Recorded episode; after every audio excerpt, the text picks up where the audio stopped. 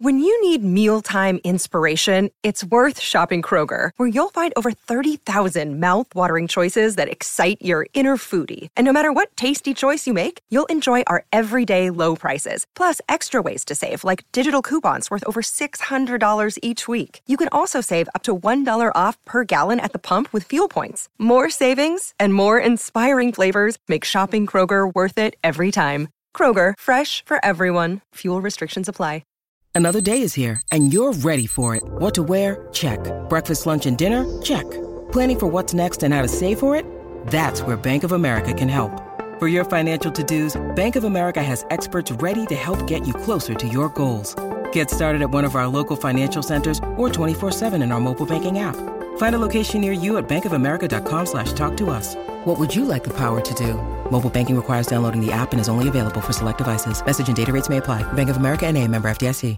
I'm Mindy Abair. You're listening to Rock and Roll Archaeology. One pill makes you larger. Pantheon Podcasts presents from Toronto, Canada, Muses with your hosts, Shanti and Lynx. The podcast that celebrates the women of rock and roll. Interviews. Stories and fabulous fun. So, grab those backstage passes and let's get to our show. Today, we had the opportunity to chat with Kathy Iandoli about her fantastic new book, God Save the Queens The Essential History of Women in Hip Hop. Kathy is a critically acclaimed journalist and author who has written for Vibe, Vice, Rolling Stone, Billboard, Pitchfork, Playboy, and many other publications. She's also held editorial positions at top hip hop urban websites such as All Hip Hop and BET. Kathy is an alumna in residence of music business at NYU and has appeared across the media in television, radio, and panels discussing hip hop and gender. Yeah, we had a blast getting to know Kathy and discussing women's evolution in hip hop. It's about time someone wrote a book giving these magnificent ladies the credit they deserve, and we know you're gonna love it. Both the paperback and audio version is out now, so make sure you pick it up. So before we get into Kathy's amazing interview, uh, we just wanted to thank a few people that are part of our Patreon.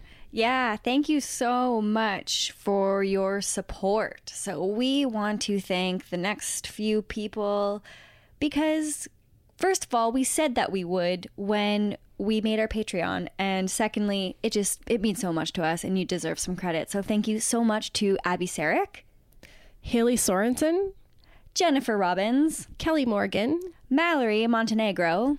Mandy Yeah, that looks like a tough one. It could be Mandy Erlicher? Erlicher? Erli- Er- Erlicher.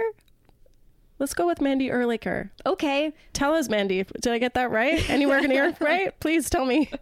And Ples Hampton. Thank you, Plez. Yeah, thanks so much, everyone.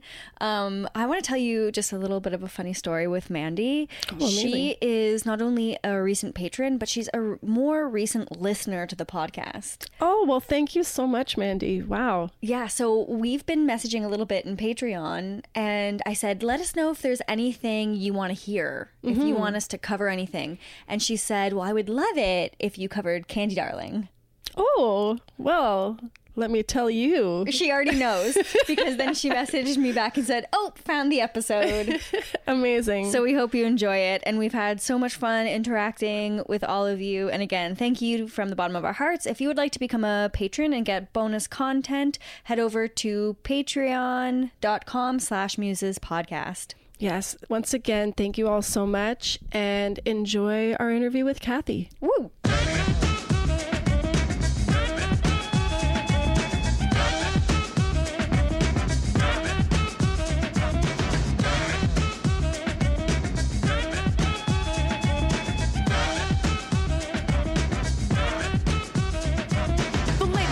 The ladies will the rhyme, it is wicked. Those that don't know how to be pros get evicted. A woman could bear you, break you, take you. Now it's time to rhyme. Can you relate to a sister's open? We're here with Kathy Iandoli. We're so excited to chat with you today. Thank you so much for being on the podcast. Thanks for having me.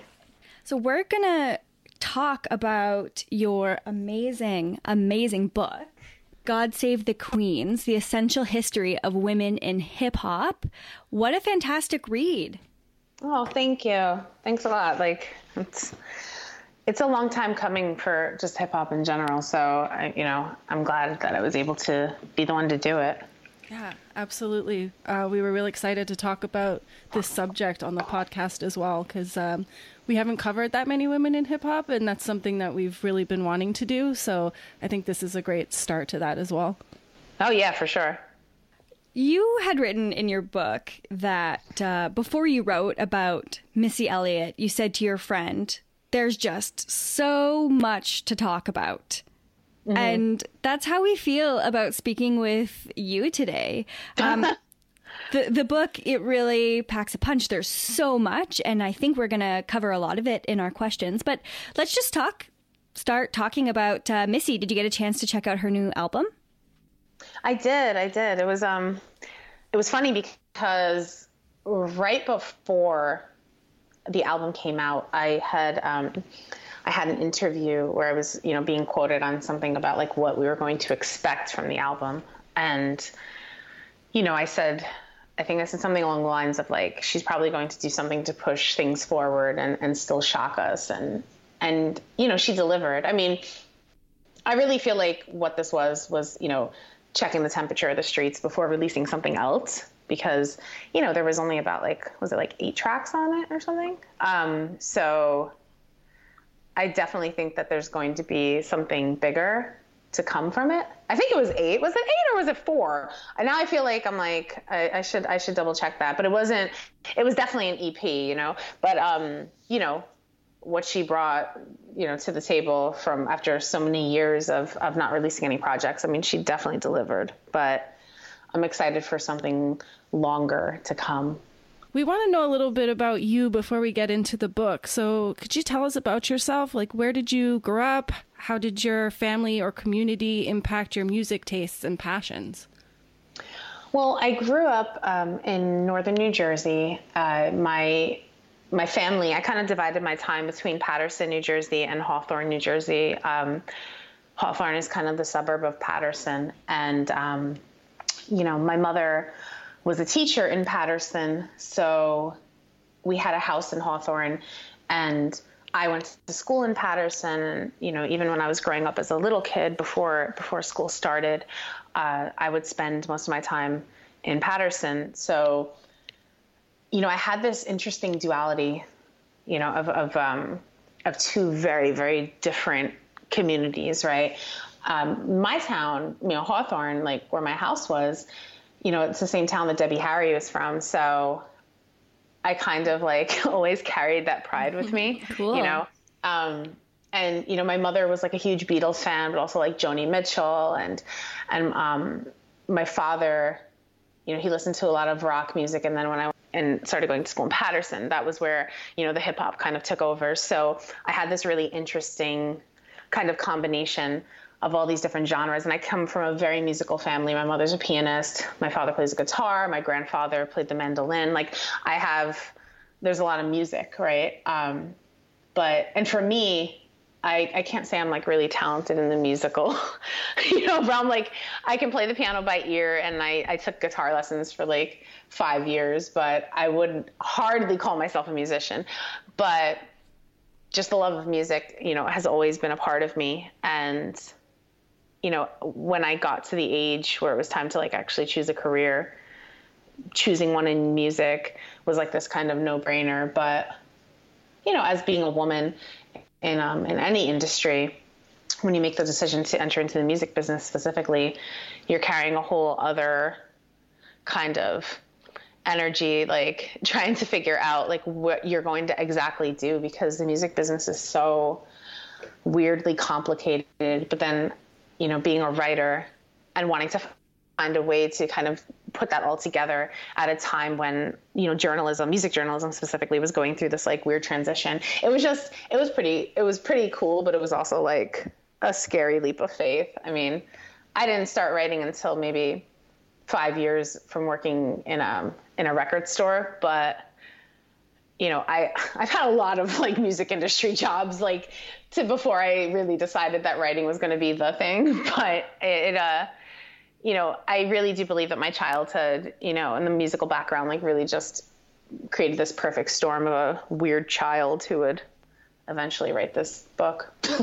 yeah, Shanti and I can really relate to that. We talk a lot about trying to figure out what our place was going to be. We both, I guess probably wanted to be musicians. You know, everyone has that dream and then it's like, well, that's that's not my place, but we have such a passion for music and writing and everything that yeah, it was uh you know, just finding which path was the right way to go, but making sure that we're still doing something involving our passion for for music. Yeah, exactly. It's it, and when you come down to it, like I remember I bought this book, right? And it was a book of every music industry job that you could possibly ever have. And then it like broke down the salaries. Oh my gosh it was such a and i i, I don't know where i put that book. And i'm like mm. i remember just looking it went to every single possible job. And i was like i'm gonna find a job here. Like i'm gonna like dig through this book and everything's gonna make sense. And the, it was really funny because like the salaries went from like 3000 a year to like 300000 or something. And like it was just so there, it was like full of just these broad strokes of like let's just make a really vague book mm-hmm. for people who may want to be part of music. Like so when you got into like the like the sales side they started with like cashier at record store making eight dollars and fifty cents an hour. But then the last one is the vice president of sales and merge you know what i mean? And it was like one of those things where it like went like step by step. And i remember looking through that book and being like oh man i'm screwed well, it's interesting that that was even a part of your consciousness in the first place. Like, whoever wrote it or how you got it is pretty fascinating because being from where I'm from in a small town in northern Ontario, it was very much like, so what are you going to choose, a nurse or a teacher? And we had mm-hmm. a, a career cruising website that did have kinds of salaries, but it didn't really offer too much in, besides um, lawyer doctor, nurse, this. So I knew what those salaries were. But apart from that, um, it sounds like something like that maybe would have been helpful. Sometimes you see television shows with skin wars and it's body painting, and you're like, wow, I didn't even know that was an option. Right. Yeah. And I think the thing is, though, you know, I, I had the same kind of um, upbringing. You know, um, my mom was a teacher, professor, and like I I was actually going to go to law school. Like I, I was a paralegal. I studied for my LSATs. I was good to go. I was like, all right, I'm because the thing is, you know, growing up in like the strict Italian home, it was one of those things where, yeah, like pick your profession from like a very short list, right? And I always kind of, I, I always worked. I had this like, I had like a double life, right? Like I would always work. Um, I worked at my uncle's law office, but then like at night I would go and work at the record store. Like in summers, like I would work like nine to five at my uncle's office, and then from five thirty to nine thirty, I'd work at the record store. Like it was always like that. And I and I had I started working at fourteen. So after school, let's say, I would work. I would get on the um, the bus to take me home, and I would work three to five at my uncle's, and then I would go from five thirty to nine thirty at the record store. Like I always was like it was always like having this backup plan, right? Like just in case, like you know, I, I, want this to work out too, but you know, like it, it was it was weird. Um, and I remember, I remember it was like, hmm, I want to say maybe about 10, 15 years ago that I was like, wow, there's no backup now. Like this is it. Like I'm in it. like there was no like part-time office job. You know what I mean? Like there wasn't that wasn't a thing anymore. And and um and you know, being able to kind of fall headfirst into my career was was pretty cool, but you know, it can also be very scary. But um, I too was like part of that whole like pick from the short list of careers and just kind of rock with it. But um, you know, I don't even think, especially in this industry, especially now, that you could even sit there and say to someone, here, here's a book of music industry jobs, and this is what they pay, and this is what you need to do. It's really like, okay, so either you invent something really, really cool, you become a personality, or you know someone, and your salary can be from free to millions of dollars. So good luck. Yeah. exactly. And I think too, it's uh, with having the option of doing things online, you can choose what you want to do and you can charge what you want to charge. And just Mm-hmm. once you say, I accept or I don't accept this kind of payment and I know what my self worth is, then you can kind of make that up for yourself. There is this funny scene in the show Love. I don't know if you saw it, but they're working at a radio station and then they run into this girl who has a podcast and the older guy is like, "Oh, where did you go to school?" and she was like, "YouTube?" Podcast University. Ever heard of it? um, yeah, no, yeah, and that's true. I mean, there is no there is no curriculum for this. I mean, and you know, I'm a professor in residence at NYU, and like, you know, um, we have this course that's called Village Records, where I go in and um, you know, consult with the students who are forming this record label, and I'm like, man. I mean, I went to grad school for music business, and I remember just like and I was already a journalist. I had already been in the industry, so to speak. And I remember sitting in these classes, and I'm just like, wow, my my student loan debt is going to be so intense for a curriculum that like I'm just a little like suspicious of. but you know, it did help me. It did give me a sense of structure and understanding this industry a little bit better. But I think especially nowadays, there's really no rule book. You know, it's really just kind of like trial and error and figuring it out because everything changes like every year. You know, things that were hot last year or the hot new career or the hot new website, any of that stuff, like it's gone the next year, or it's like so woven into the fabric of the industry that it's just like it's no longer like the cool thing, but there's still a way to like sustain um, an income or things like that. But like I remember when I started, I started where web was looked down upon. You know, if you weren't a print journalist, like what? What is you write for a website? What do you have like an Angelfire page? Like it was like you know, like GeoCities. Like it was like one of those things where you know digital was not the move. Like it was like print is God, and everything else is like the corny free thing that you have on your pewter. you know. Yeah. It is interesting. Journalism and the music business seem to be two professions that are constantly changing and that's super exciting but also super scary. It's not like when you you're talking like a nurse, a doctor, a lawyer, those kind of jobs there is sort of like a straight path that you can take like you know the the steps to take but with you know things like music and everything yeah you kind of have to carve out your own and each person that you you gotta do your own thing. You gotta make it happen your own way. You can't kind of be like okay well this person did this this and this so i'm just gonna do that and i'll end up there as well right? Mm-hmm. Absolutely. I mean yeah like you can't but i think like i think the the other difference is that the music industry is attached to quote unquote fun, right? Mm-hmm. Like this is a fun thing. Journalism too, and unless you're like some sort of political reporter, um, especially now in the United States, yeah. I don't think that's a fun job at all. But but there's an there's an air of like it's like you know this like whole Peter Pan thing, right? Where it's like you're you're part of this very youthful, fun industry, right? And being able to constantly live in a space where it's choose your adventure. Hmm. I think that also makes it very different from any sort of like structured careers outside of like working in a circus, maybe.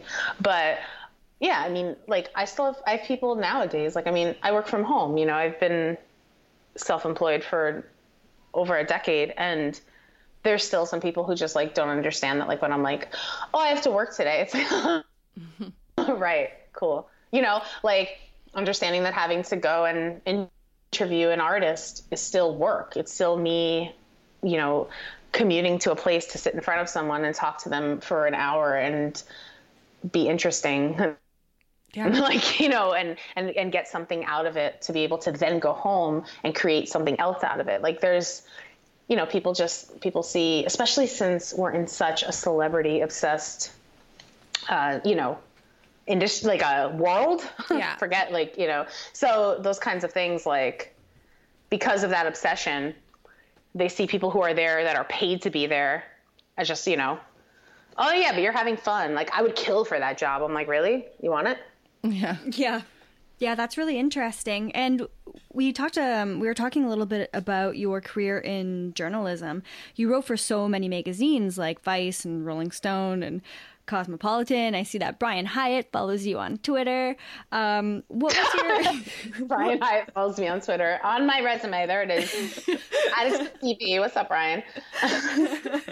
I really like his uh, Rolling Stone Music Now podcast. Actually, it's awesome. It's, it's the only uh, modern music podcast that I listen to. Everything else is super kind of old school rock and roll. Mm-hmm.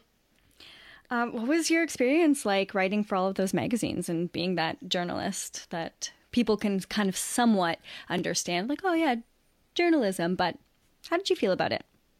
It's cool. I mean, the thing that I think is the coolest part is like when you're freelance, you can take on any story that you want, right? When you're working on a staff, you're like a part of a bunch of people who are all kind of vying for the same things, right? So if I want to interview Beyonce and I work at a website or a magazine, I mean, it's not going to happen, but you're part of like this like long list of people who want in on it. As a freelancer, if one magazine doesn't want it, another one might, you know? Mm-hmm. So that's always been kind of the move for me is being able to take on stories that I can go anywhere and write them essentially. That that's been the most rewarding part for me i would say. Yeah you get to choose pieces that you know you're passionate about and want to write about so that's amazing. And um, you actually co-authored the book commissary kitchen with um, with prodigy? Can yes. you t- tell us about that?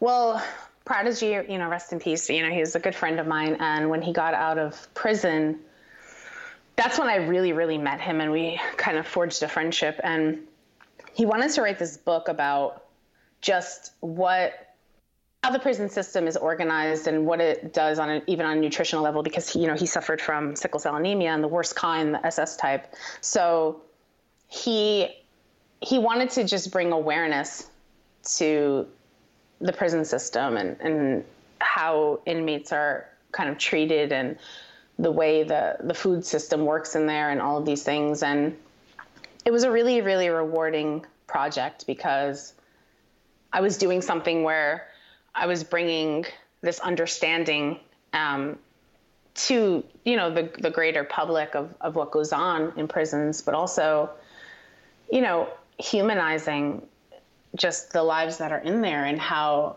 you know their health can matter too you know you're the other thing that people don't understand is that when people leave a prison system and they're full of disease because of the food that was in there they're now coming out and you know going to emergency rooms in different hospitals and trying to get treatment for things that like happened while they were in there. And it, it becomes a, a nationwide issue you know what i mean?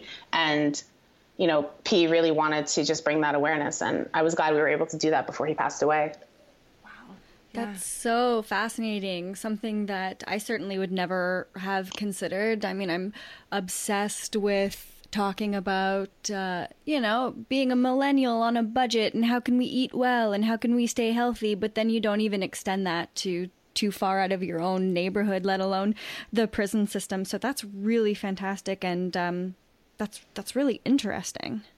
Yeah, I mean, it's crazy because you don't realize. So, like, this was something no, that I thought was like, yeah, I, this is what I thought was like really, like, gave me like, I, I was like, what?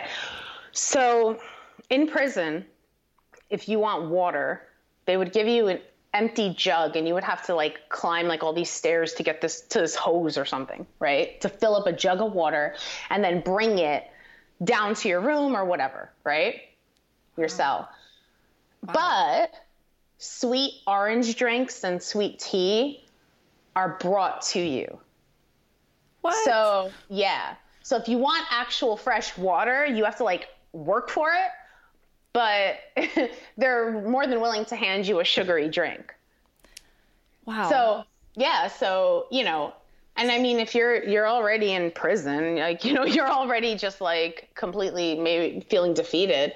You may not be walking for that water, so you're just going to be drinking orange drink all day, and like you know, and then they wonder why people come out with diabetes, you know, or um, another thing is uh, with ramen noodles, like there's like a that little packet of the seasoning that you can get.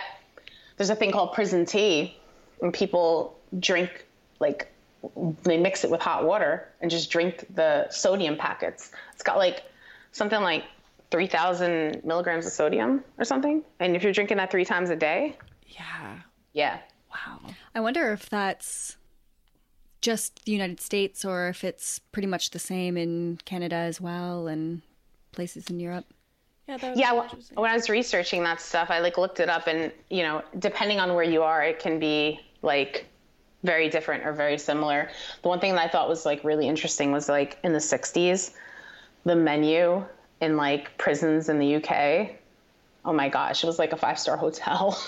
like, it's like they were having like roast and like Yorkshire pudding. I don't know. I was like, this is prison? Oh, Wow, a lot has changed. Mm-hmm. I'll say. All right. We talked, you mentioned a little bit about, um, Being at NYU. yeah, working as a professor of music business. What part about, I mean, you wear so many hats, but what part of that, um, of your job, like really shines and what do you love about that?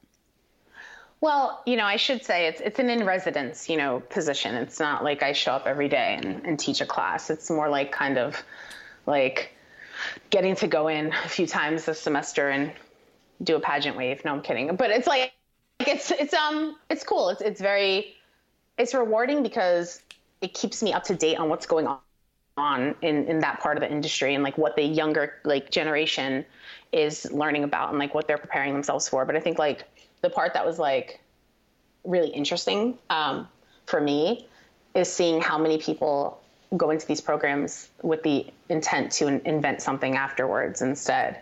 Like I left that program thinking that we were supposed to be getting desk jobs. They leave the program thinking, okay, so what company am I going to start? And that's been, you know, that's like a really big difference. Wow, that's really interesting. Yeah. Different uh different way of thinking about it. mm-hmm Cool. Absolutely. Well, before we get into talking about your book, God Save the Queens, we're going to take a little break and we will be right back with Kathy. Hey, Lynx, I've never seen anyone rock cat eye makeup quite like you before, or that red lipstick that you do. Why, thank you. I consider it my signature look. When it comes to beauty products, we have so many choices, so why not ask for more from your favorite brands? I'm motivated now more than ever to stick to high quality, amazing products that are both vegan and cruelty free. That's why I'm so glad that we discovered Thrive Causemetics. Thrive Causemetics products provide amazing coverage, highlight your best features, and are created for long lasting wear. All of Thrive Causemetics' clinically proven ingredients are free of parabens and sulfates. Good, because I don't know exactly what they are, but I know that they're bad. Yes. I mostly use mascara, and theirs give my eyelashes such awesome length that people compliment me all the time, and sometimes they even ask me if they're real. Yeah, you do have really amazing eyelashes. But wait, it gets even better. Thrive Causemetics gives back too. For every product purchased, Thrive Causemetics donates to help women who are in need. These causes include women emerging from homelessness, surviving domestic abuse, and fighting cancer. Wow. Yeah. Now that I am a mature and mindful woman, I'm really looking at the ingredients before buying and making sure that no animals were harmed in the creation of my beauty product. This was the first thing that we looked at with Thrive to make sure that they align with our values, and they do. Leaping Bunny and PETA, the leading authorities on cruelty free cosmetics, have certified Thrive Causemetics as completely vegan and cruelty free. This is so amazing. You can auto replenish your products so you never run out of your favorite Thrive Causemetics essentials like their liquid lash extension mascara or buildable blur CC cream.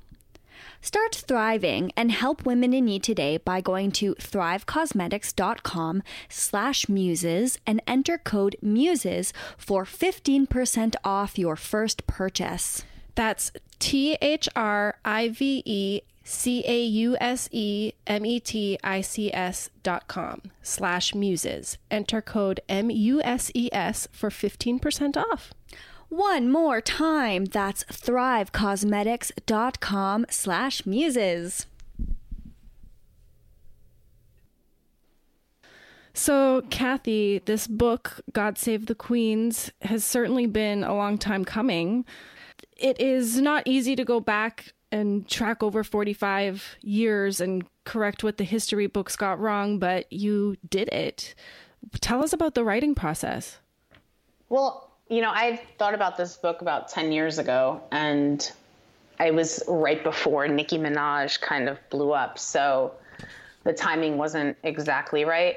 Um, I'd been thinking about this book for a very, very long time. And, you know, I think I, I really came to the conclusion that the time was now, um, probably about um, a year and a half ago. And just watching, um, you know, Nicki being Nicki and, and doing her thing, and then Cardi B, and, you know, hearing about this whole like Missy Elliott return, and, and just seeing that we're like in a space where there's a lot more women than there have been in recent years. And I was just like, you know, there's got to come a point in time where we're compiling this historically. You go into like hip hop books and like women get like a page or a chapter and it's usually like some sort of like cheeky like and now it's time for the ladies like you know that kind of thing. And it's like Yeah. ugh, you know so i really felt it was important to in order to look forward to kind of look backwards first and, and just go back on these like four decades and just you know really review all of these things that have happened and and highlight you know the ups and downs and the wins and the losses and things that women had to do just to have a seat at the table. I mean there's there's a lot. And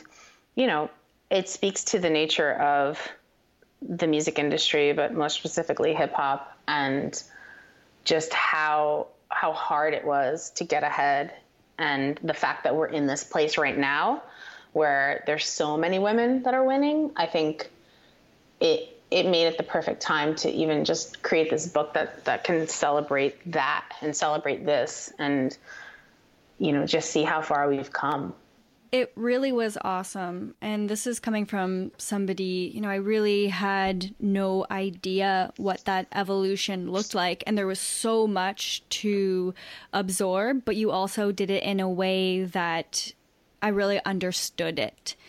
So it was not like an easy read, but you made it really clear. And uh, I really got to understand how the industry has evolved so rapidly. So, like from flyers to Instagram and women having to fight to be visible. Um, yeah. Yeah. Baby D had said, Sometimes I have to sit down and question myself if we were really there. yeah You quoted her as, as saying that. And, you know, there's been that rampant misogyny and sexism in the music industry. Men feeling intimidated, getting out battled, unplugging cords, not hopping fences, not paying the women to participate in the films, women not getting paid to perform. Like, what was it about women in hip hop that had the men so intimidated? Well, it was a couple of things. And I think, like, shout out to Baby D and the Mercedes ladies because, you know, they are one group that I feel never got the recognition that they deserved, especially for what they did for hip hop at that time. Um, but, you know, you're talking about a, a very, very young scene at the time. You know, when you're when you're speaking specifically about the pioneers, which, you know, um, begin in the early 70s into like the late 70s, early 80s. Um, you're talking about kids, like 13 years old, you know, 14. And they're all just kind of hanging out and, and figuring this thing out. And, you know, um, on the flyers, the cool part was, you know, shout out to Debbie D, who, um, you know, who sat me down and like opened this book of flyers. And it was just like fascinating because the names, first of all, there were like 30 names on the flyer, right? All different artists. And then what they did, they'd list the high schools that they would be at, like the high schools that were invited. So that just goes to show you just how young everyone was, right? Um, these are the high schools that are going to be showing up to this party where so and so is performing, or these jams. They were they were jams back then. But the reason why I think women became a threat was when they started to see that the scene was getting bigger. And bigger means more exposure. And more exposure means more money or money just in general, right? When you get to that point, then the presence of women they become more of a liability than an asset because now there's only so much money to go around at that point in time. So to fathom a woman taking from that pot mm. suddenly just became this huge threat, right? So, and I think Roxanne Shante is definitely someone who had to really endure that as well because you know she when she hit radio and it opened an entirely different you know door for people in hip hop because you know you're you're talking about like like records were being cut sure but the whole radio element once radio happened you know it was it was different right like when the Roxanne Wars came and, and it just it added a different energy and I think men felt threatened. And it doesn't matter the age, you know, from 14 to 50, whatever. You know, the idea that there was a woman who may be making the money that they thought they should be making or getting the exposure that they thought they should be getting. That's when, you know, I think things started to change. But it's interesting because, you know, women were like that like secret weapon, right? When when uh, Mr. Magic and Fly Ty and them um, were upset that um, the party didn't get the, the, the concert didn't happen with UTFO. You know, who did they send in? They send in Shante. When you know Audio Two was mad about Hurby Luv Bug taking their beat, who did they send in? They sent in MC Lyte, You know, um, I think there's just there was a power behind women, but there was also this like threat and it persisted it constantly did i mean that's why there's like the idea of only one because what happens if two, three, four, and five are taking from this pot that maybe men thought that they sh- they thought they should have, you know, um, and it's still around. You know, this isn't something that has completely changed, right? right? But it is something that, because of the growth, I think we are experiencing like kind of this shift and and seeing, you know, understanding rather that um, that there's like there's there's value. There's like you know there's talent. There's just it's i think it, it, was just the thing that was like really just fascinating to me was just just seeing how all of that changed. But even as like more money came it was like well you know just men still wanting the greater whole. You know what i mean? Like and that was the thing that's like whether it was like one dollar or a million dollars it's like well you know there wasn't a point in time where they're like okay let's have a bunch of you know there's enough to go around it was never enough you know what i mean and i think like that's that's where nowadays i think it's everything it's really special because we did have a, a, time period where there were a lot of women on the scene you know throughout different uh, points in time. But if you notice, when the whole idea of one really started happening when hip hop started making money, money. Yeah. Y- you know? Um, and yeah, it was, I don't know. I, I learned so much writing this book, and I didn't, you know, I, I, really thought that I was someone who knew everything. I thought I could write it without having to even research it, you know, or, or talk to anyone. Like I, I really, I really thought, uh, you know, I, I could, I could do this with my eyes closed, but my eyes were opened, like super. Same, same here. Wide.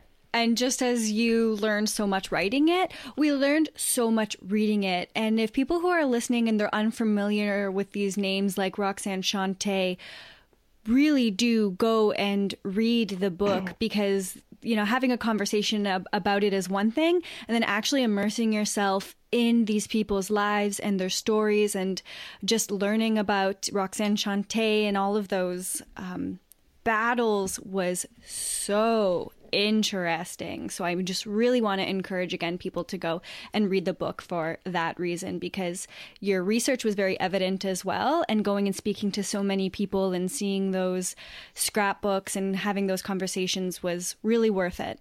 Thanks. Yeah, I didn't want to make it an encyclopedia, you know?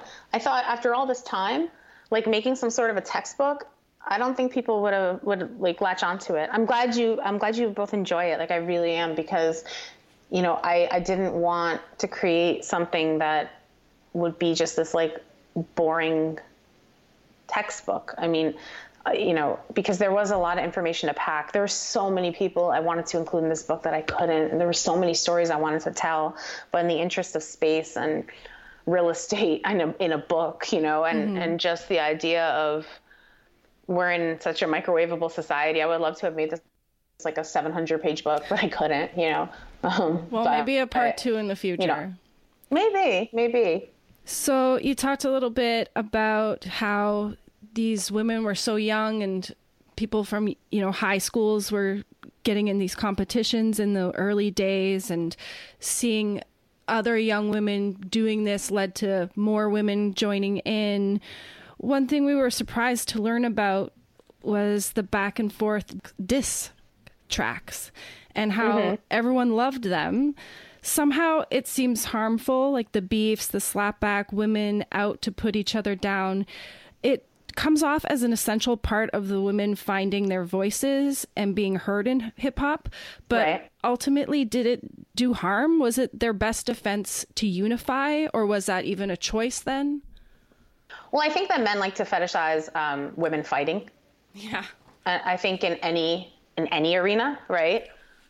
That's why there's things like oil wrestling, right? Like, they, like I think they, I think there's like this idea of just like loving a fight, right? Like witnessing that in any way, whether it's an argument or whether it's you know a cat fight or a pillow fight. a pillow fight, yeah, um, yeah. That that idea is just something that like men really love, and I think allowing for this like, I think like the way that Roxanne Shante and Sparky D did it, I think was like very unique and you know them touring and fighting each other on stage you know like well like dissing each other like you know battling with the mics like not necessarily boxing even though they got like i think like their gloves are touching on this uh, on the single for um uh you know their the their battle track. But yeah, like having people watch that in real time was something that was like really cool, but it also allowed everyone to know that like, look, guys, this is not real. I mean, that's that's different from what happened between let's say Kim and Foxy, you know, or even like later on between you know Nicki and Kim or Nicki and Cardi or you know Remy and Nicki, like whomever, right?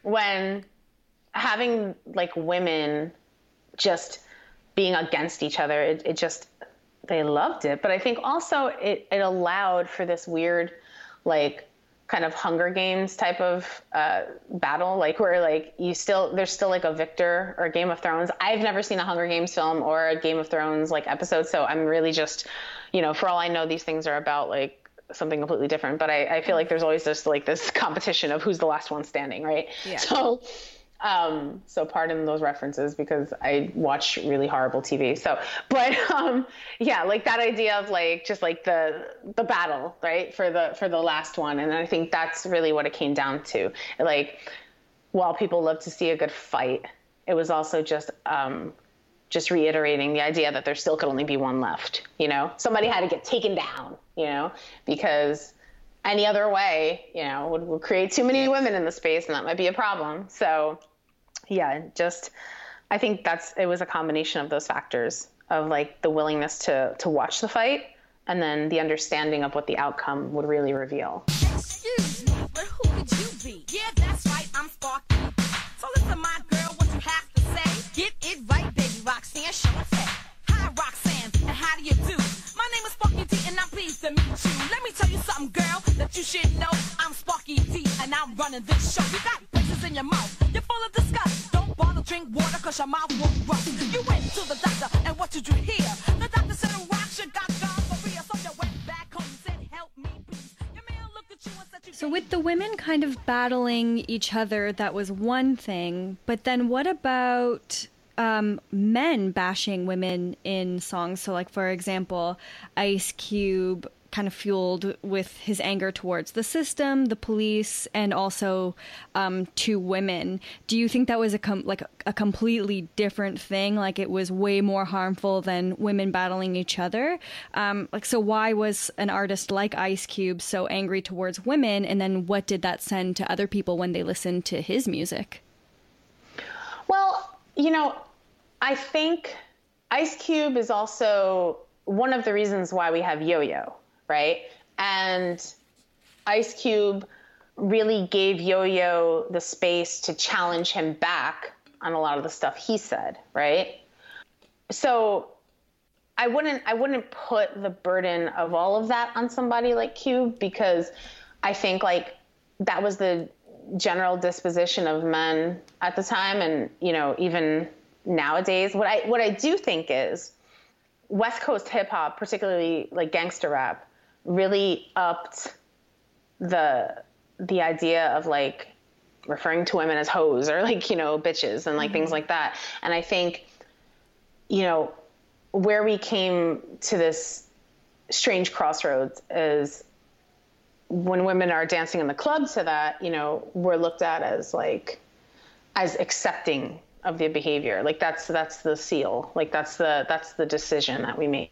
Mm-hmm. Like that, you know, as soon as as soon as you nod your head to to an NWA song, you've all, now you've now you've done it. Like that's like you've you've created that line. Yeah. And I don't think that's necessarily true. You know, mm-hmm. I think that there's a lot of um, there's a lot of gray area to that, but I think that during that time period when it became more acceptable to dismiss women and um, you know in the interest of just getting their body counts up and doing things like that like in the interest of like treating them as objects that's where you found some of your most brilliant music from women in hip hop because they were just speaking out against that and like retaliating and and and fighting that overall opinion. And like I love like that like that was like you know we're like inching into the golden era of hip hop. And and um you know you during that time period you had like Queen Latifah and Monie Love like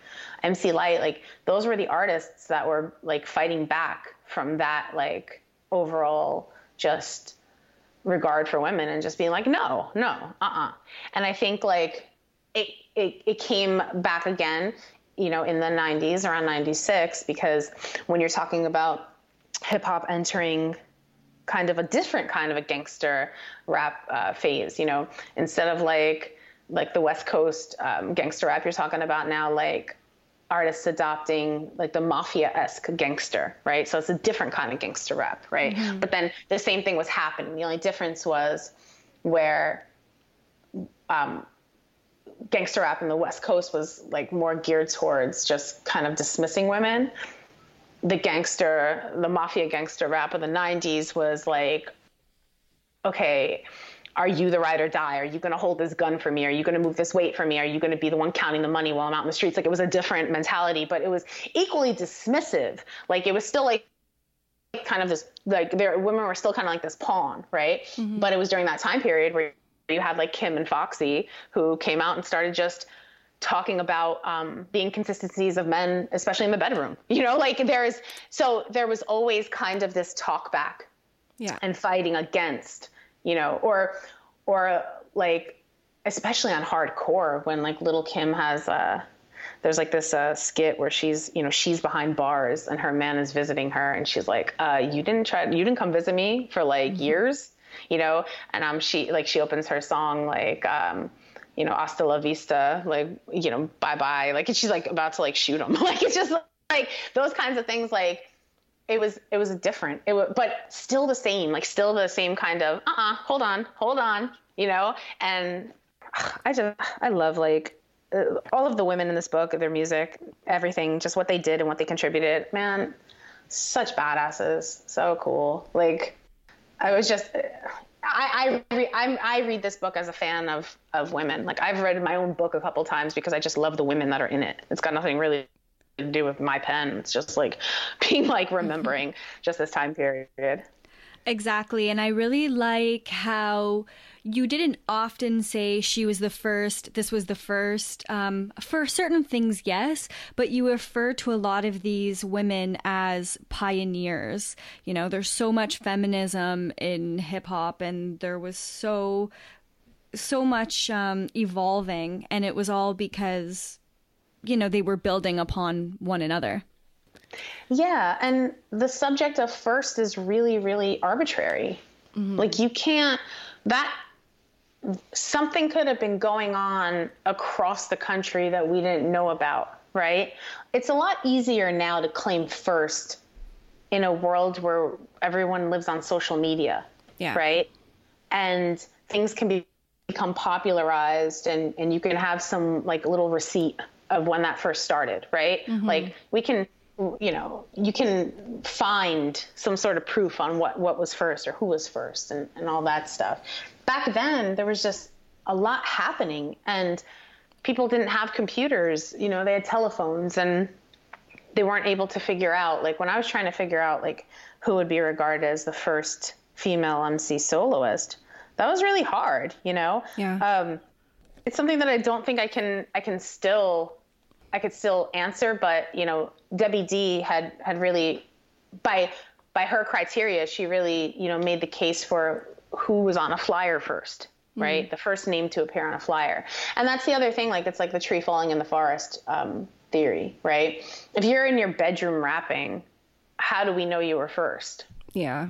Like, and what does that even mean? Like, when you're repeating a um, a hip hop song or you wrote something in your bedroom, like that makes you the first. But I think it's no. I think it. I think it does have to do with the first one to come out on the scene and record music or perform that music, anything like that.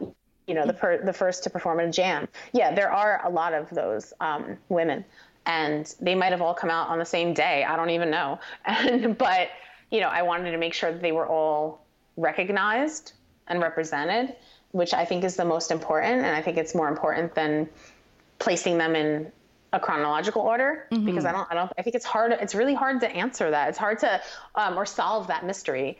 Um, we never really think about like who was the first man to, uh, to rap. No. Right.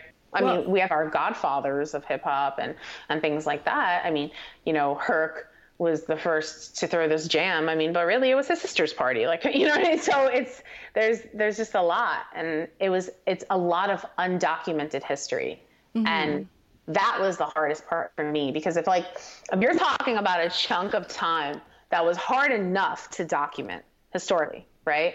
Yeah. Then breaking it down even further to the women, it's like, whew. I mean, you know, you can't open a book and get these answers. So you're talking to a lot of people. There's a lot of hearsay. There's a lot of contributing factors like historical events you know, that contributed to to all of this. And yeah, I I remember when I was like first trying to figure this out because initially I was um, my publisher wanted me to start with Roxanne Shante, 1984, and I'm like, if you think I'm to skip 10 whole years you know i'll do the work. I just have to figure this out. Like i have to figure out how to do this you know? So then it's getting in touch with the pioneers you know and, and, and speaking to them and being like so like what is this? What is that? And i feel like those 10 years in the book are some of the most rewarding to have written but then also to be able to read because these are things that like not too many people if they hadn't been there learned about by reading this book like this is it's like the first time a lot of us are are hearing about these things, and it's also a testament to just how long hip hop has been a part of um, our existence.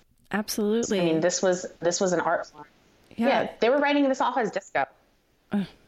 Wow. You know? Yeah, they thought it was going to be gone.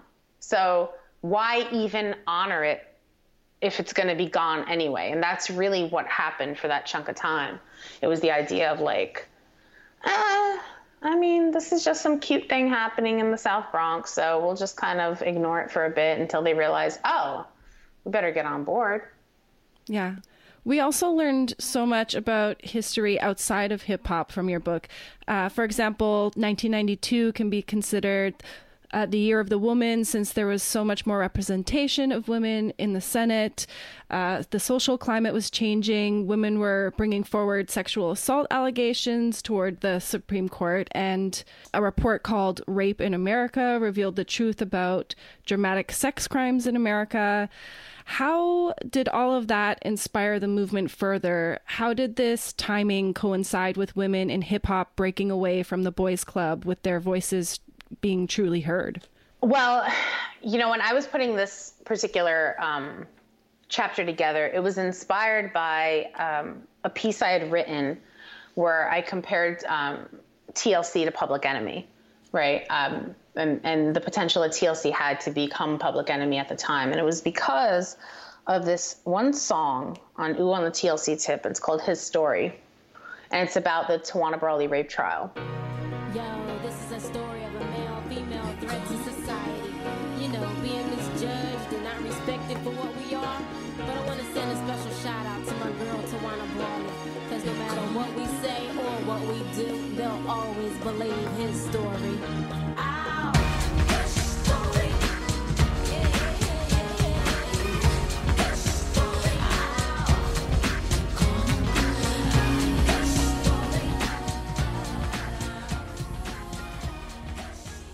that really was like the inspiration behind the whole entire chapter um, because I, I wrote this piece because I was comparing Left Eye to a combination of Chuck D and Flavor Flav in her ability to speak on certain things and but also like kind of keep it animated and fun. And um, 1992, you know, was um, really a pivotal year for hip hop, women in hip hop, but also in punk because you know it was like the heart of the riot girl movement too. Yeah. So there was a lot happening just across the board. And when it came to really fighting against the powers that be and how they were handling all of this, because you know, there's there's this weird thing that happens in um in society when how should I put it when when a population of people that are um, at a disadvantage are pushed to the forefront and the majority tends to fight back. You know, um, it's the reason why while Obama was in office, we saw so many race crimes, right? Because when the majority is not used to making space for other people and, and other communities and populations of people, the reaction is then to just start fighting and, you know, and become destructive. And because it was designated the year of the woman in 92 and we're seeing so many women moving up the natural response by the majority being men being white men right was to hurt women. And that's why you saw the spike in sexual assault and um, you know other sex crimes and, and rapes. Like that's why that that that shift happens. Because when when people uh, when when the majority is starting to see society changing they're losing their comfort right? They're losing their privilege. So that's how they respond you know? And that was essentially what was happening. You can look at any piece of history where something where there's a um, a change and that's usually the unfortunate symptom you know um, of that. So that's why 1992 is is seen as such a strong year for women politically, but it's also why so many men were doing what they were doing. And, and musically, that was just a really important time for women to start creating music that um, that fought that, right? And and spoke out against it.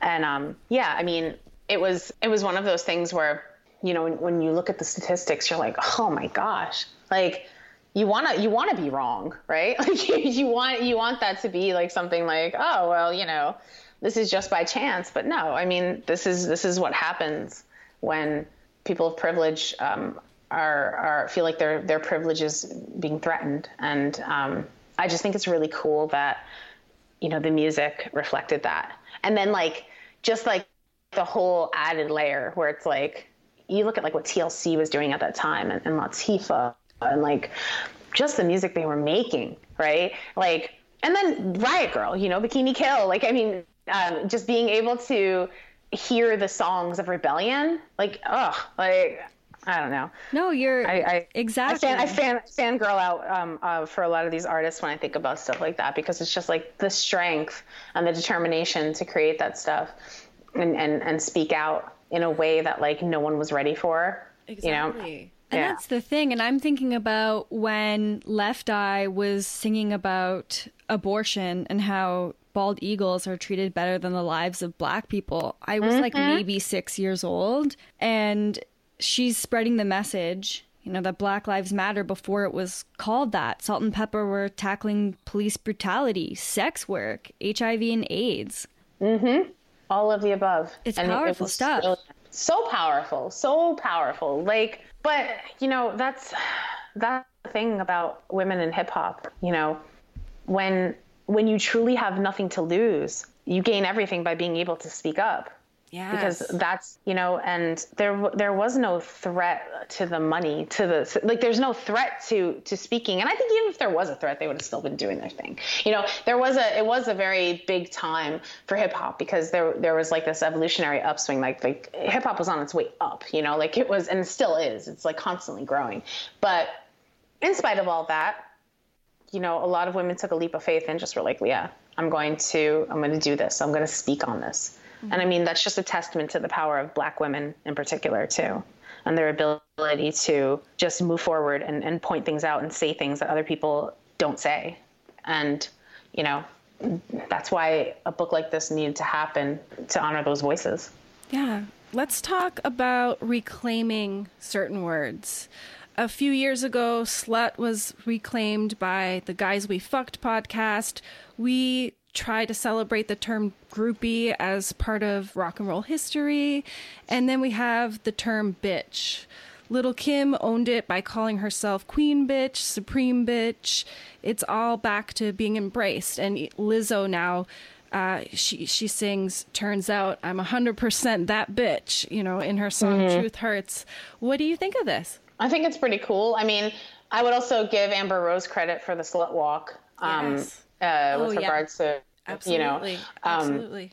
because I think you know the the word slut, right? Like I remember remember that like time period uh, where the the phrase slut wave that that was like you know and, and that but um it was like slut wave was like used to describe like women like pop singers who like about sex and I mean this was only like like now I think it was I think slut wave was like in 2008 to something like that like 10 years ago We should right? have used perhaps the That word like- pioneer for, you know, they were one of the pioneers reclaiming uh, this word because, yeah, you're right. There were there were many other people before too. Well, but I think it. I think it was one of those things where you know the word subjective in the way of, of the power. You know, I think. I think the the greatest thing a woman can do when we're attacked in some way using rhetoric is to respond, yeah, and. And I think that's where when that when that happens, you know, that's that's where magic happens, right? So I would say that like there was a combination of different um, different women who just turned around like and you know the word was like oh, oh you're a slut yeah and right and then all of a sudden the power is taken out of the word right Exactly. like there there it is you know um bitch i think is a little different i think like that that's a word that goes in so many different directions and which is why i uh i made my little interlude about that um in the book because there's there's a lot of just like there's a, words used to describe women in various capacities often go through this like roller coaster ride. I mean, like, you know, even like the word female. Sometimes when um, men use the word female, it's it's not complimentary, right? Yeah. Especially like you know, some females do this. It's like, well, okay, where did you want to say like bitch instead? Like, and that was like your cover up word, like you know what I mean? But you know, there's there's so many, and um, I think reclaiming them. I don't. I mean, I don't know. Like, have we have we really ha- has bitch like after after like Lil Kim kind of you know called it. I think there's always like there's been just this kind of it's been the the word bitch has just kind of been existing in uh, our periphery. But um, I think about like the word diva, right? Like where for a large time period, like you know, diva was like um, kind of a compliment. I mean, VH1 Divas Live, you know, all that stuff.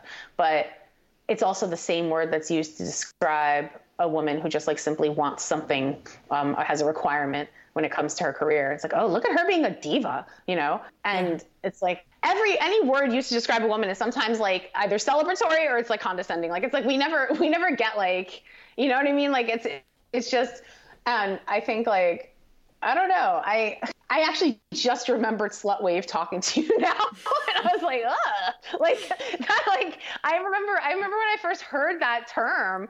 Um, I think it was like during the artist like wave. I, I think it was like was it like Kesha and Katy Perry and like um artists like like that. And they're like I remember somebody just like I was casually talking to someone.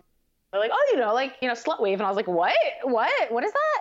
And I remember like having to look it up slut wave like ugh, you know and but then you know musically people will start talking like you know and they'll reference oh yeah like the slut wave era. And it's like oh okay so this is we're doing this now okay. Like i don't you know it, it's still it's still one of those things where you know sometimes i just don't know if we have to like laugh or be offended. Like I, sometimes i just can't tell. Like i'm just like what day is it? You know? It's so interesting too because there's just so many words to describe women and there aren't nearly the same amount to describe men in different ways you know Well, it reminded me too of you're saying it's either really complimentary or really condescending in that duality of, you know, is there really anywhere in the middle? And it kind of reminded me of what you had written about with, um, you know, on the one hand, women in hip hop uh, wearing, you know, braids and oversized denim, so they're not sexualized in any way, or like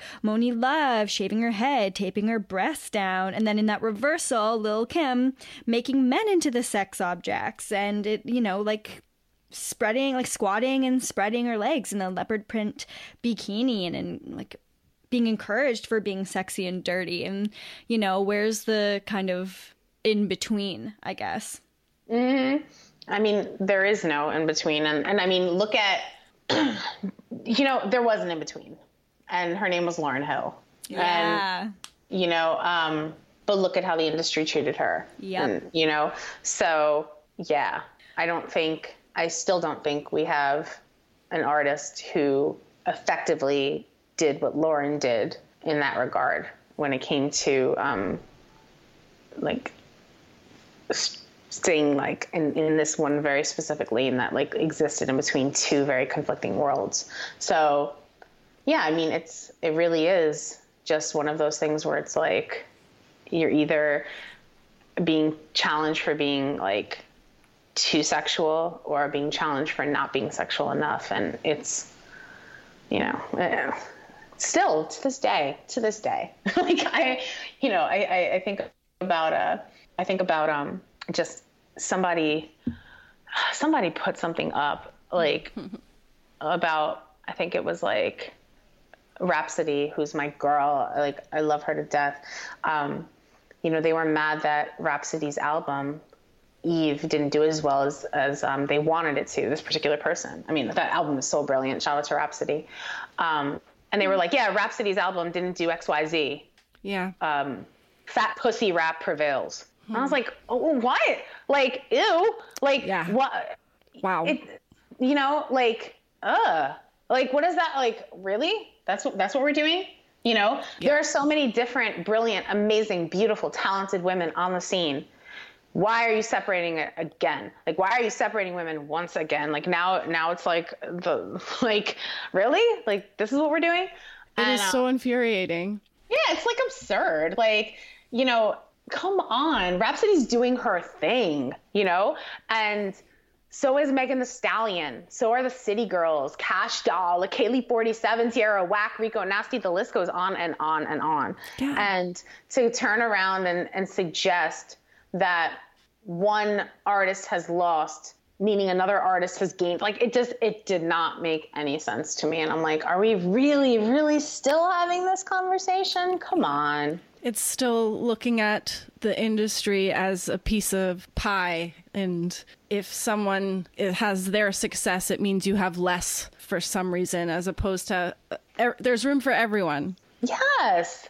Like there's so there's room for everyone. Like come on. But that's that's the narrative. That's how the narrative gets designed, right? Like that's how that's how you then pit people against each other. Mm-hmm. You know?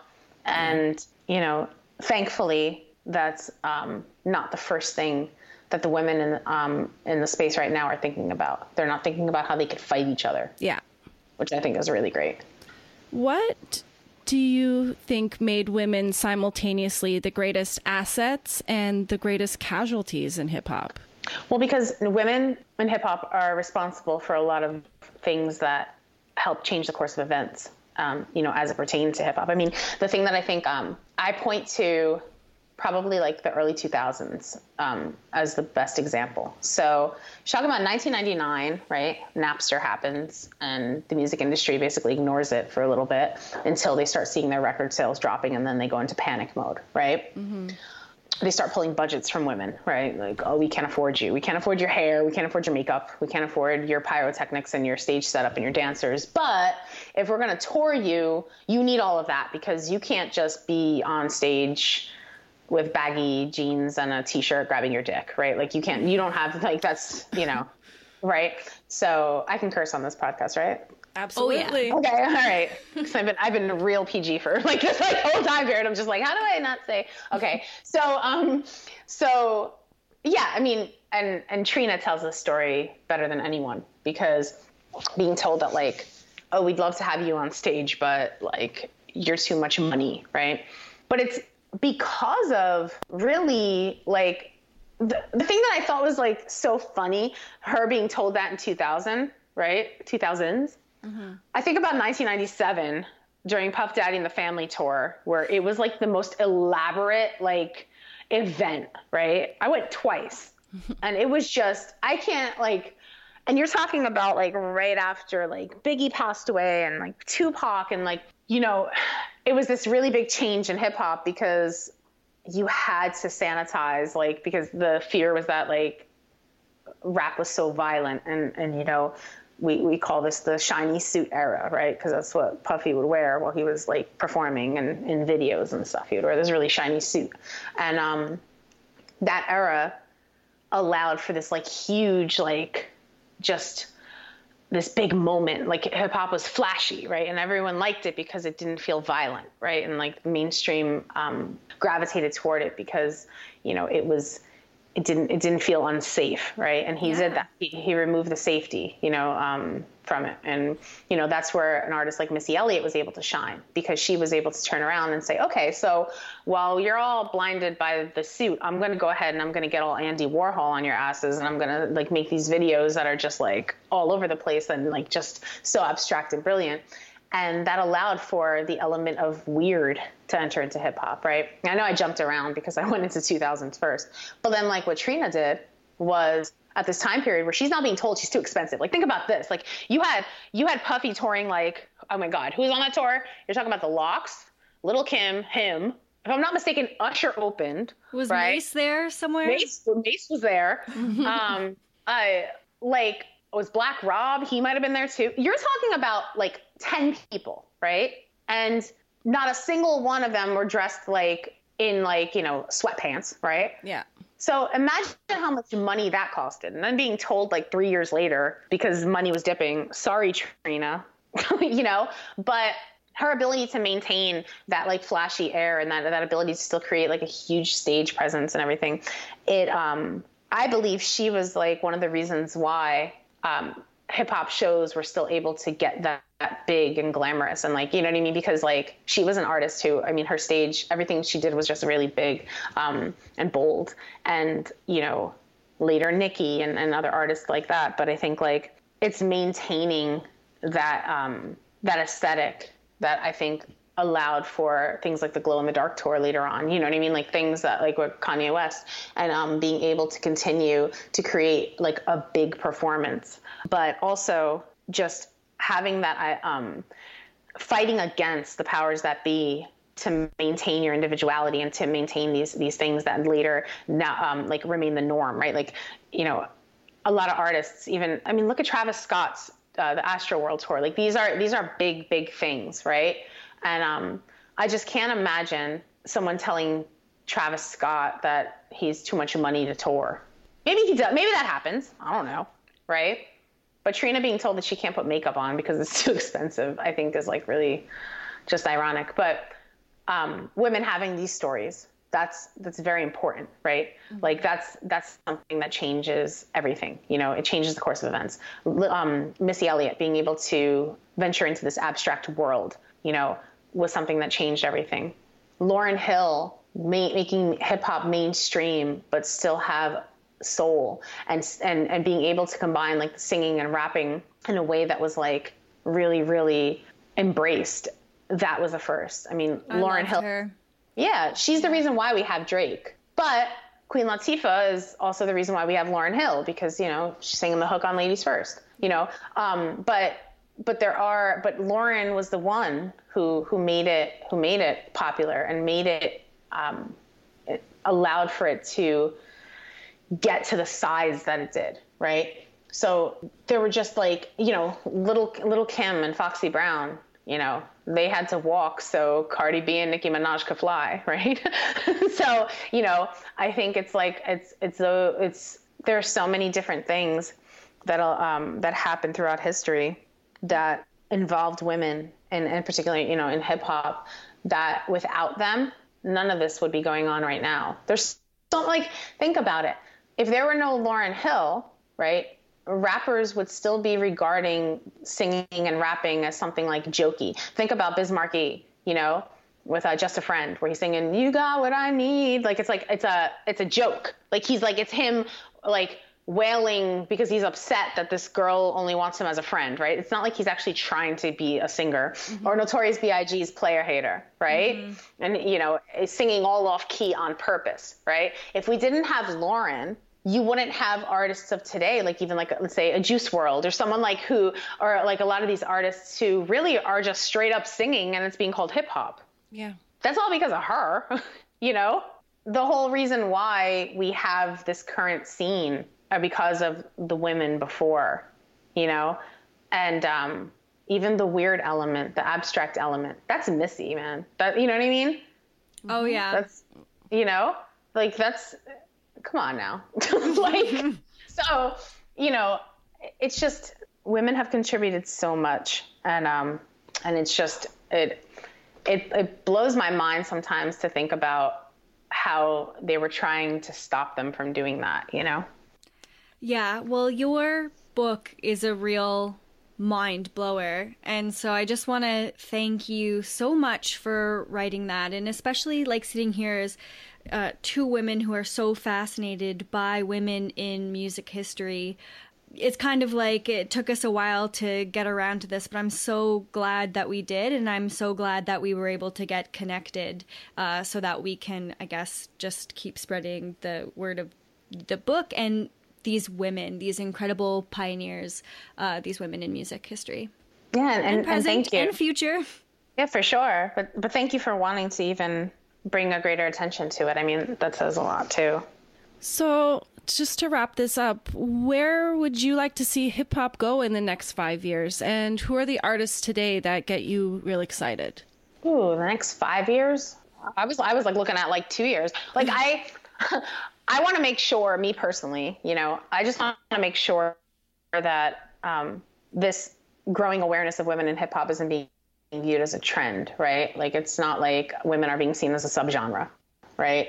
Like there was like for a while there was SoundCloud rap and mumble rap. I don't want it to be like okay, well there's that and women rap, you know? Like I want to see what what um what becomes of this this um incredible incredible moment, you know? Um like I just want it to be now a situation where it's just women don't have to be singled out and be you know collectively acknowledged as some sort of like offshoot of uh, the greater whole. So i'm hoping that's a thing that happens in the next few years where we're really not having to have these kinds of conversations because it's just so natural for women to just be in the scene and doing their thing and thriving. So um, that's like the first first and foremost. As far as like artists that i'm feeling you know um, some of the aforementioned women that I, I mentioned, like, I mean, I, I love Megan Thee Stallion. I love her yeah, so much.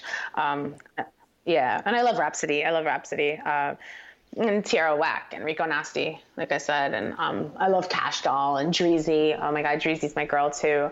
Uh, a lot of these artists, like, it's just a whole different energy. I love Saweetie, City Girls. Um, they're, it's just such a cool time, you know. I mean, there's a lot of like male artists I like too. Like, don't get me wrong, like I, but, um, you know, they always get mentioned. So I'm keeping it to the ladies right now.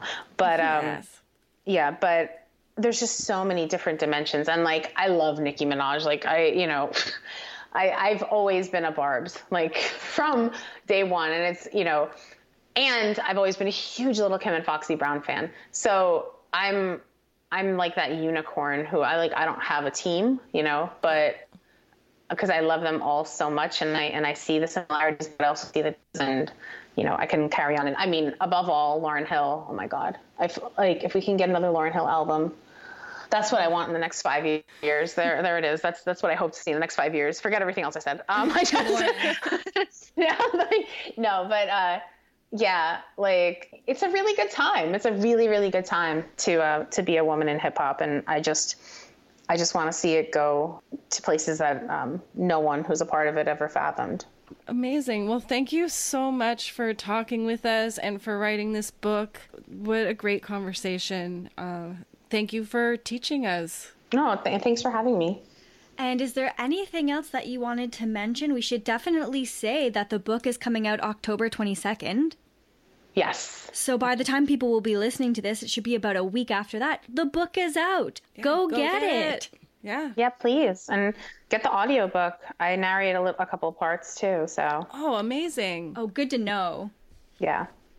God Save the Queens, The Essential History of Women in Hip Hop, Kathy Iandoli. Thank you Yes. so much. Where can people find you online? You can find me at Kath three thousand. That's K A T H three zero zero zero. Um, Twitter, Instagram, and all that. I don't. I don't, I don't have anything else. I don't have a TikTok or whatever. I mean, are you Gen Z? Like, I think that's the only I people that have TikTok right now. I- yeah. No. Imagine. I mean, but yeah. th those are those are the places to find me. Awesome. And we'll make sure that, uh, yeah, we'll link up those socials and uh, link to the book, which I imagine will be everywhere where you find your books. And uh, yeah, everybody should really do themselves a favor and, and pick it up because it's fantastic. We loved it. Thank you. Thank you. And we love this conversation. Yeah. Me too. Girls, you know you better watch out. Some guys, some guys are only about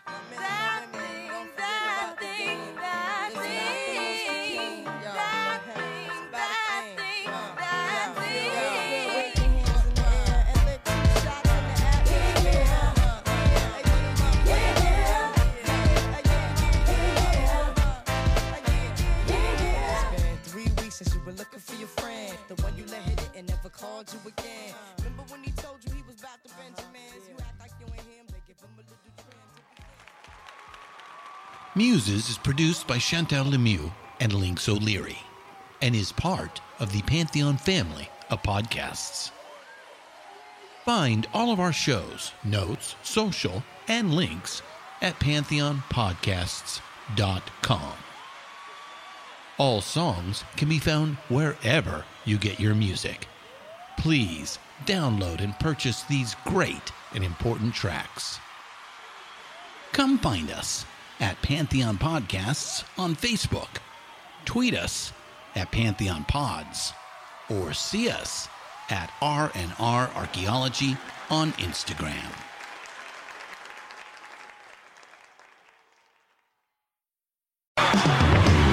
Welcome to Woodstock Nation. Your host, Marla Davies.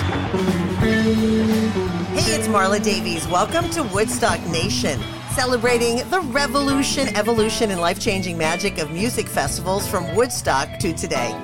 Each week, I bring you interviews, recollections, and stories from musicians, concert promoters, influencers, music lovers, and festival goers about their love of music, the magic of music festivals, and the power that music has that keeps bringing people out to celebrate together as a tribe.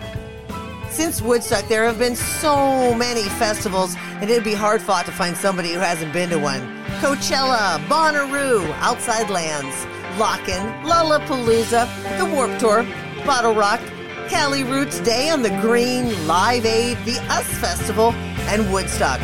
What all these festivals have in common are the people who come out with one mission to let go, have a good time, join together, make memories, and listen to music and dance. That's the magic of music festivals. We've interviewed original Woodstock artists, musicians, and festival goers, and are looking forward to connecting with more people who resonate with the vibe. If you've ever enjoyed yourself at a music festival, you'll love Woodstock Nation. Check out Woodstock Nation on the Pantheon Podcast Network and wherever you listen to your podcasts. I'm Marla Davies for Woodstock Nation. Peace.